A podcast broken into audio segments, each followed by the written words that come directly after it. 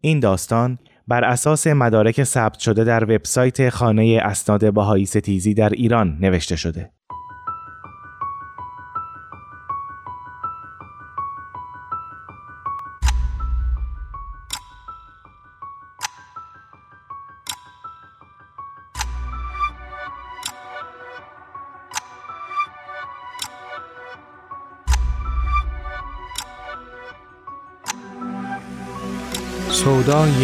ستیز قبای بقا در روایت های کتاب سودای ستیز عجایبی یافتم که شاید پیش از این فقط در داستان ها و کتاب های کتابخانه پدر بزرگم دیده بودم. پدر بزرگ می گفت آدم ها را نمی توان در چهارچوب و قواعد ریاضیگونه گنجاند. آدم ها جان دارند، اختیار دارند و عقل. نمی توان از آنها انتظار داشت اگر از اول زندگی بر رسمی زیستند تا آخر همان را بدون تغییر پاس دارند که اگر این گونه باشند فرقشان با دیگر مخلوقات چیست؟ روایت قبای بقا در کتاب سودای ستیز داستان کسی است که همین مسیر تحول را طی کرده. روحانی به نام شیخ محمد موحد. اما تغییر کردن سوی دیگر هم دارد. رفتار آنان که تغییر را نمیپسندند چه خواهد بود؟ دو راوین داستان را روایت می کنند در هنگام خواندن این بخش از کتاب توانستم صدای محمد موحد که زندگی خودش را شرح می دهد بیابم و با این نوشته پیوند دهم. پس دو راوی و خود شیخ محمد موحد این داستان را روایت می کنند. آنها گفتند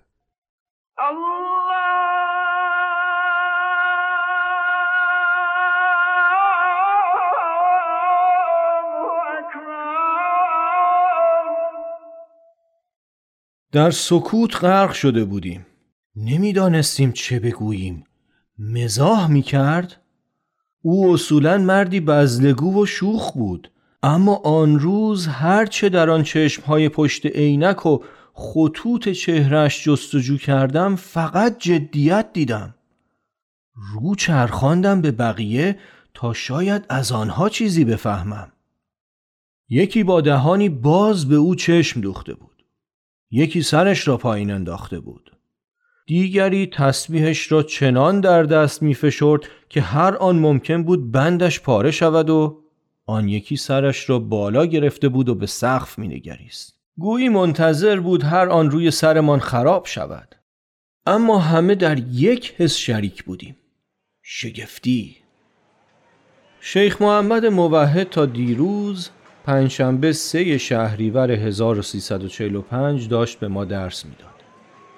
این تاریخ را به این دلیل می‌گویم که عادت دارم بالای هر یادداشتی که از درس ها برمیدارم تاریخش را بنویسم. تازه از قوم به اینجا آمده بودم. آدم های زیادی را نمیشناختم.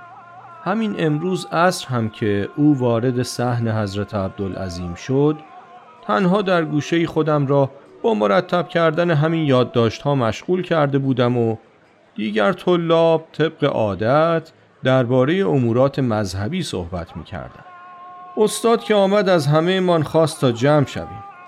وقتی خیالش راحت شد که همه هستیم کمی به ما نگاه کرد و یک راست رفت سر اصل مطلب از سه سال قبل من سه مطلب رو هم از راه مطالعه و هم از راه باطن و مجاهده فهمیده بودم. ولی تاکنون به شما نگفتم. امروز معمور شدم که به شما بگویم. اول اینکه موعود قرآن همان شیخ علی محمد باب بود که در شیراز داشت دوم اینکه موعود ایشان و من الله ایشان میرزا حسین علی بهاءالله بود که در تهران داشت سوم که پیامبری هیچگاه از عالم قطع نمیشه و ختم نخواهد این سه مطلب رو هم از راه مطالعه فهمیدم می‌تونم به مطالعه و استدلال ثابت کنم. هم از راه مجاهدات فهمیدم و می‌تونم حتی باتون مباهله کنم. بعد که اینها رو گفت و سکوت ما را دید مدرسه را ترک کرد و رفت بیرون. بهت و حیرت میانمان حاکم بود. می‌دانستم شیخ موحد در میان ما دوستان بسیار نزدیکی داشت. همانها هم نتوانستند در آن زمان صحبتی کنند. او آمد و ایمانش را اعلام کرد و رفت. کمی نشستم تا ببینم بقیه چه می کنند. برایم جالب بود بدانم وقتی در حرم حضرت عبدالعظیم یکی از استادان عقیده خودش را نسبت به باب و بها اعلام می کند واکنش ها چیست؟ کم کم پچ پچ ها شروع شد. یکی آن طرفتر بر خودش می لرزید و آن دیگری که کنارش نشسته بود با او به آرامی صحبت می کرد. کسی بلند حرف نمی زد. چند نفری برخواستند و به صحن رفتند و میان خلوتش گم شدند. من همچنان نشسته بودم. آن که بر خودش میلرزید حالش ناخوش بود. می‌دیدم مصاحبش به او اصرار می کند و او از پاسخ گفتن تفره می رود. بعد از مدتی دیدم دستش را بالا برد و به گلویش اشاره کرد و گفت بابا ولم کن می‌دونی نقل چیه؟ نقل پخپخه و بلند شد و رفت کم کم کسی نماند و همگی بیرون رفتند مطمئن بودم که دیگر شیخ موحد را نمی بینیم. او با این کار خون خودش را حلال کرده بود مگر ممکن بود دوباره بازگردد؟ جواب این سوالم را فردای آن روز گرفتم. بله ممکن بود. فردایش دوباره شیخ موحد به مدرسه بازگشت. دوستانش که برخلاف دیروز نتوانسته بودند حرفی بزنند او را دوره کردند. یکی می گفت این چه حرف و عقیده است که مطرح کردید؟ دیگری می گفت مگر نمی‌دانید حکمش چیست؟ آن یکی می گفت شاید برای امتحان طلاب بوده. و آن دیگری می گفت خواهش می کنم ما را از این سرگردانی برهانید. در میان تمام این صحبت ها شیخ موحد با لبخندی به آنها می نگریست. وقتی اطرافیان و دوستانش مطمئن شدند که منظور او چه بوده از او خواهش کردند تا تهران را ترک کند و به شهر خودش یعنی شیراز بازگردد. پیشنهادی که فکر می کنم از آن بدش نیامد. در روزهای بعدی خیلی کنجکاف شدم که بدانم محمد موحد کیست. میشناختمش. یعنی در شیراز تقریبا همه به طریقی آخوندها رو میشناختن حدود سال 1316 به دنیا آمده بود. پدرش شیخ محمد علی شیخ موحد از علمای معروف شیراز بود و مدرس مدرسه علمیه آقا باباخان شیراز. پنج فرزند داشت و چشم امیدش این بود که همشون روزی روحانی بشن. این محمد موحد هم به همین خاطر وارد عرصه روحانیت شده بود. دبستانش که تموم کرد رفت حوزه و 6 سال دوره سطح خوند. از جامعه المقدمات شروع کرد تا به کفایت الاصول رسید. می‌گفتن طلبه باهوش و با ذکاوتیه و ذهنش خوب کار می‌کنه و سوالهای زیادی می‌پرسه. روز اولی رو که به کتابخونه اومده بود خیلی خوب یادمه. کتابی دستش بود به نام مدعیان مهدویت نوشته احمد سروش. اما درباره اون کتاب صحبتی نکرد. اومد نزدیک و با تبسمی بر لب احوال پرسی کرد. پاسخ دادم ما کمی گرم صحبت شدیم. از من خواست که به مخزن کتابخونه دسترسی داشته باشه. این کار برای همه نمی کردم اما ازش خوشم اومده بود. خیلی معدب بود و با فروتنی خاصی صحبت می کرد تصمیم گرفتم کمکش کنم. به سمت مخزن رفتیم و او در اونجا هم رفت سمت طبقه کتابهای بابی و باهایی. با خودم گفتم شاید می‌خواد مقاله یا کتابی درباره اینا بنویسه. گوشه ای نشست و دیگه چیزی نگفت. منم رفتم سر کار خودم. روزا میگذشت و موحد میومد و می‌رفت. گوشه اختیار کرده بود و دونه دونه کتاب ها رو از قفسه بر و می‌خوند. اولین کتابی که خوند ایقان بود. بعد رفت سراغ بیان و بعد اقدس. علاوه بر اونها کتاب صحیفه ادلیه و رساله سیاسیه رو هم مطالعه کرد. من مدام منتظر بودم که پس از خوندن این کتاب ها و نوشته ها اونم ردیهی بنویسه و منتشر کنه. اما خبری نشد. وقتی اون کتابا رو خون رفت سراغ ردیه هایی که بر آثار بابی و باهایی نوشته شده بود. اونا رو هم به دقت مطالعه کرد و یادداشت برداشت. فکر کنم کل این ماجرا حدود یک سال یک سال و نیم طول کشید و دیگه ندیدم به طور مستمر بیاد. بعدها گاهی دم مدرسه میدیدمش و گاهی روبروی بازار وکیل سلام علیکی می‌کردیم و میگذشتیم تا اینکه شنیدم به سمت قوم و تهران رفته تصمیم گرفتم به شیراز بروم. شنیدم شیخ موحد در منزل داییش سید عبدالرحیم زبرجدی ساکن شده. او را دورادور می شناختم. امام جماعت مسجد حاجغنی در دروازه اصفهان شیراز بود. یکی دو تا دوست طلبه در شیراز داشتم. چند روزی را در منزلشان مهمان شدم و گاهی برای عبادت می رفتیم به آرامگاه علی ابن حمزه گاهی هم به همان مسجد حاج روزی کنار حوز آرامگاه ضمن صحبتها و مباحثات نام شیخ موحد هم به میان آمد. به خوبی به خاطر دارم که چهرهشان در هم فرو رفت. یکیشان گفت حیفم چون پدری که پسرش اینطور از آب درآمد. آن یکی گویی نمی‌خواست باور کند. گفت من هم شایعاتی شنیدم اما تا نبینم باور نمی کنم موحد از مدرسین آقا بابا خان بود امکان نداره از دین برگشته باشه. نمی‌دانستند که من شاهد تمام وقایع بودم. ترجیح دادم که ندانند. اولی گفت امکان نداره. پس چرا وقتی اومد شیراز نرفت خونه خودشون؟ دومی گفت ولی رفت منزل آسد عبدالرحیم. مگه میشه اون بزرگوار یه از دین برگشته رو به خونش را بده؟ گفتم از وقتی اومده کسی باهاش صحبتی کرده؟ دومی گفت گویا تا الان یک بار بعضی علما رفتن اون رو دیدن. بازم قراره برن. اولی گفت فردا. گفتم فردا؟ شما هم میرین؟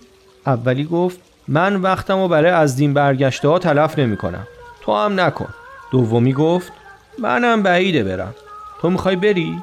به سختی علاقم رو پنهان کردم و گفتم بعدم نمیاد وقتی تا اینجا اومدم اون رو در مجلس علما هم ببینم. دومی گفت بذار ببینم می‌تونم برات کاری کنم. قرار شد او با یکی از بزرگان صحبت کند که اجازه حضور من را بدهد. فردای آن روز با جمعی از طلاب و علما به ملاقات شیخ موحد رفتم شیخ موحد و سید عبدالرحیم زبرجدی با خوشرویی همه ما را پذیرفتند. گرداگرد اتاق پر شده بود از علما و مذهبی ها و بینشان چند تن کت و شلواری هم بودند که بعدا فهمیدم از فرهنگیان هستند. همه می‌دانستند برای چه جمع شدیم اما کسی را یارای پرسیدن نبود. چای آوردند و گفتیم و شنیدیم. در سکوت همه را می پاییدم. واضح بود ذهن همهشان مشوش است و از هر دری سخن می‌گویند یکی از همان فرهنگی ها بحث جدید تلویزیون را راه انداخت قرار بود به زودی چیزی به اسم تلویزیون کارش را آغاز کند می‌گفتند مثل رادیوست ولی قرار است تصویر آنها که صحبت می کنند هم ببینی علما روی خوشی به این خبر نشان ندادند عقیده داشتند با این کار فساد و فتنه در جامعه رواج پیدا می کند و مقدمه است بر ورود استعمار به مملکت بحث کمی بالا گرفت و موافقان و مخالفان نظرشان را می‌دادند. یکی از علما گفت ما تا کنون این مملکت را برای اسلام حفظ کردیم با توکل به خدا و ائمه آن را از شر نفاق افکنان هم دور نگه خواهیم داشت. یکی دیگر گفت البته توکل هم خوب است اما باید عمل هم کرد. آن دیگری گفت ولی پایه و اساس و شالوده هر عملی توکل است. و شروع کرد به ذکر احادیث مختلف. همینجا بود که شیخ موحد به سخن آمد و گفت توکل رو باید اینطور بگم براتون که خداوند همیشه انسان رو در بین دو طرف قرار میده تا اینکه امتحان از طرفی گفتن که ما باید توکل بر حق بکنیم از طرفی باید تمسک به اسباب اگر ما می‌گفتن فقط توکل و هیچ کاری نکنیم راحت. اگر می‌گفتن اسباب رو مهیا بکنیم و توکل نکنیم راحت. گفتن باید به اسباب رجوع بکنیم یعنی خدمت آقای دکتر بریم. مریضون ببینن. اما در عین حال هم شفا رو با حق بگیریم. حضرت بهاءالله در کتاب اقدس اینطور نازل فرمودن که تمسکوا به حبل الاسباب متوکلین علی الله مسبب الاسباب. چنگ زنید به ریسمان اسباب و در عین حال توکل بر خداوند که مسبب است. با شنیدن نام بهاءالله و کتاب اقدس ناگهان مجلس به هم ریخت. همه چیز مغلوبه شد. هرچه بر آن بحث می کردن فراموش شد. بعضی گفتند شایعاتی شنیده بودیم اما باور نمی کردیم یکی گفت این چه ادعایی شما دارید؟ همه ما می‌دانیم سید باب شخصی کفرگو و ضد شریعت مقدس اسلام است. چرا به این مسیر گام گذاشتید؟ شیخ موحد گفت شما راجع به کدام کتاب باب صحبت می کنید که در آن برخلاف شریعت اسلامی صحبت کرده.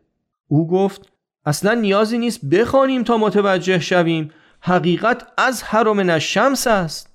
شیخ موحد گفت این گونه نمی‌توان ادعا کرد.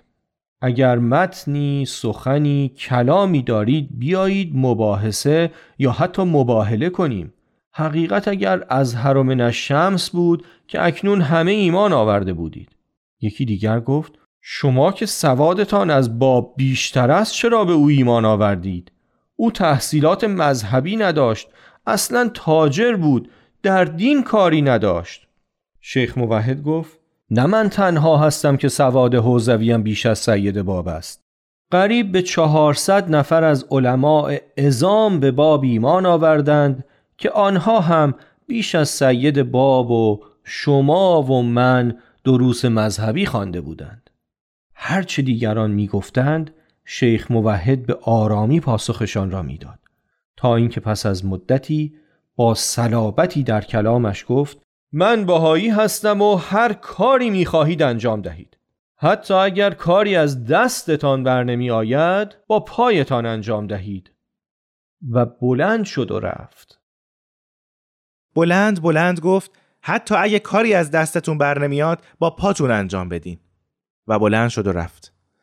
تا کنون نیده بودم یک آخوند اینطور از باب و بها طرفداری کنه. اونم در جمع علمای دیگه شوری به پا افتاد. همشون فکر می‌کردن که بهشون توهین شده. یکی از علما رو کرد به سید عبدالرحیم گفت شما بزرگتر ایشون هستید. چرا ارتباطتون رو قطع نمی کنید تا کمی به فکر بیاد؟ سید عبدالرحیم گفت من دوستش دارم. هر دینی که می‌خواد داشته باشه. علما و طلاب که دیدن دیگه موندن و حرف زدن فایده ای نداره از جا بلند شدن و یکی یکی بیرون رفتن. می‌دونستم آروم نمی‌گیرن. به بهانه سپاسگزاری از مهمون نوازی رفتم پیش سید عبدالرحیم. با دو دستم دستاشو فشردم و آروم تو گوشش گفتم مراقب خواهرزادتون باشید. علما طاقت ندارن یکی از بین خودشون کم بشه. چه برسه به اینکه باهایی هم بشه. سید عبدالرحیم هم دستم و فشرد و گفت از لطف شما ممنونم. ولی این راهیه که هر کس به خواست و همت خودش تو اون قدم می‌ذاره اگر او این راه انتخاب کرده مطمئنم کسی نمی‌تونه منصرفش کنه گفتم پس پدرش چی؟ گفت این داستان یکی دو روز و یکی دو ماه نیست. محمد بیش از دو سال پیش به این اعتقاد در اومده و به احترام پدر اونو علنی نکرده. این راه راه پدر و مادر و فامیل و دوری و نزدیکی و سود و ضرر نیست. دیگه تا کی می‌خواست صبر و سکوت کنه؟ راست می‌گفت. به قول معروف یا رومی روم یا زنگی زنگ. ازش تشکر کردم و بیرون اومدم. از کوچه که وارد خیابون شدم دیدم بعضی از اون علما دور هم حلقه زدن و صحبت می‌کنن. دور هم حلقه زده بودیم و صحبت می کردیم. البته من سامع بودم. چند تن از علما اعتقاد داشتند که شیخ موحد جوان است و خام. حیف است محافظت نشوند. قطعا باهایی ها او را فریب دادند. باید او را از این فضا دور کرد تا به تدریج عقلش سر جایش بیاید. هر کس نظری می‌داد تا سرانجام قرار بر این شد که نامه‌ای به دادستانی بزنند و جریان را تعریف کنند.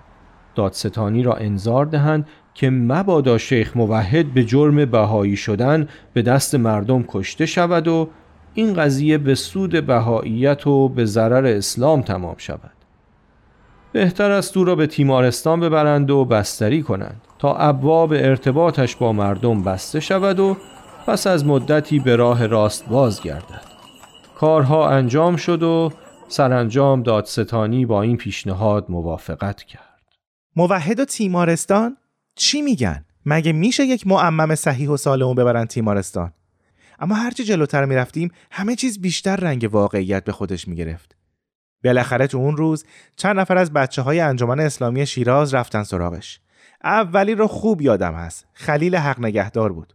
از دشمنان قسم خورده بهایی شیراز. درست به خاطر ندارم. دومی هم جوونی بود به اسم حسین نجات یا حسین نژاد. سومی یکی بود بلندقد و تنومند به اسم سمدی. گویا آورده بودنش برای نگهبانی یا محافظت. با دو تا ماشین اومدن سراغ موحد و اونو با خودشون بردن تیمارستان سلامی. فکر کنم صد روزی شد. 95 روز شد. شیخ را در تیمارستان و در بخش معتادین حبس کرده بودند. فقط شنیدم که شبونه موحد از تیمارستان خارج کردن و به تهران فرستادن. دیگه خبری ازش نشد. هیچ تماسی باش نداشتم و اعضای خانوادش هم تو شیراز حرفی دربارش نمی‌زدن. اصلا نمی‌دونستم در چه حاله. تا اینکه انقلاب شد. تا اینکه انقلاب شد. خیلی جاشون بعد از انقلاب عوض شد. پس از انقلاب من به تهران رفتم و به تدریس مشغول شدم. در آن زمان تدریس حوزوی یعنی کار سیاسی کردن. به واسطه لباسی که می پوشیدم در هر جایی ارج و مقام داشتم و با هر که می خواستم در ارتباط بودم. از خرداد 1358 بود که زمزمه ها تو شیراز پیچید. گویا پس از انقلاب چند باری او را به کمیته احضار کرده بودند و بارها بازخواست شده بود و سرانجام در سه خرداد 1358 ناپدید شد. ناپدیدش کردند. می‌گفتن موحد تو خیابون دزدیدن و دیگه ازش خبری نشد. او را در خیابان رو بودند و دیگر از او خبری نشد. هیچ کس نفهمید سرانجامش چی شد. چه بلایی سرش آوردن؟ او هم با آن همه کسان دیگر دستگیر ربوده و به احتمال زیاد کشته شد. سید عبدالرحیم زبرجدی گفته بود این راهیه که هر کس به نیت و همت خودش انتخاب می‌کنه و اگر محمد موحد این راه رو گزیده و خواسته کسی نمی‌تونه منصرفش کنه. با شنیدن نام موحد به این فکر می‌کنم که مرزی است باریک میان دیندار بودن در کشوری مذهبی تا کشته شدن در همانجا به دست صاحبان دین. وقتی این فصل از کتاب سودای ستیز را خواندم نمی‌دانستم جوهره آن را چگونه برای دیگران شرح بدهم. تا اینکه به این نوشته از خود محمد موحد رسیدم. بهتر است خودش این بخش را به پایان برد. خطاب به همشریان و شیرازی های مهربان و پاکدل. دوباره معمور شد بنده ای از بندگان خدا تا بدون درخواست اجر و مزد و توجهی به زخارف دنیویه شما را بشارت و انذار نماید که ای برادران عزیز و ای مسلمانان و پیروان گرامی اسلام و ائمه طاهرین. از این خواب گران برخیزید و نصایح آن بزرگواران را به یاد دارید و به امر خدا توجه نمایید. باز هم قدری بدون تعصب و قرض ورزی تفکر کنید تا پروردگار منان هم به وعده خود وفا نموده و راه حق را به شما نشان دهد.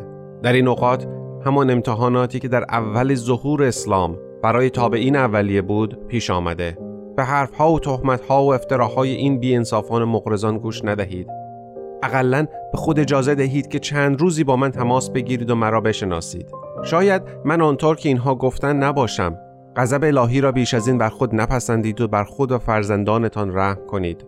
بلاهای الهی همینطور که مشاهده می کنید یکی پس از دیگری برای تنبیه عباد نازل شده و ما همه در خواب قفلت فرو رفته و برخی از کسانی که دین خدا را ملعب و معکله قرار دادند نگذاردند این خلق بیدار شوند و به امر الهی پی برند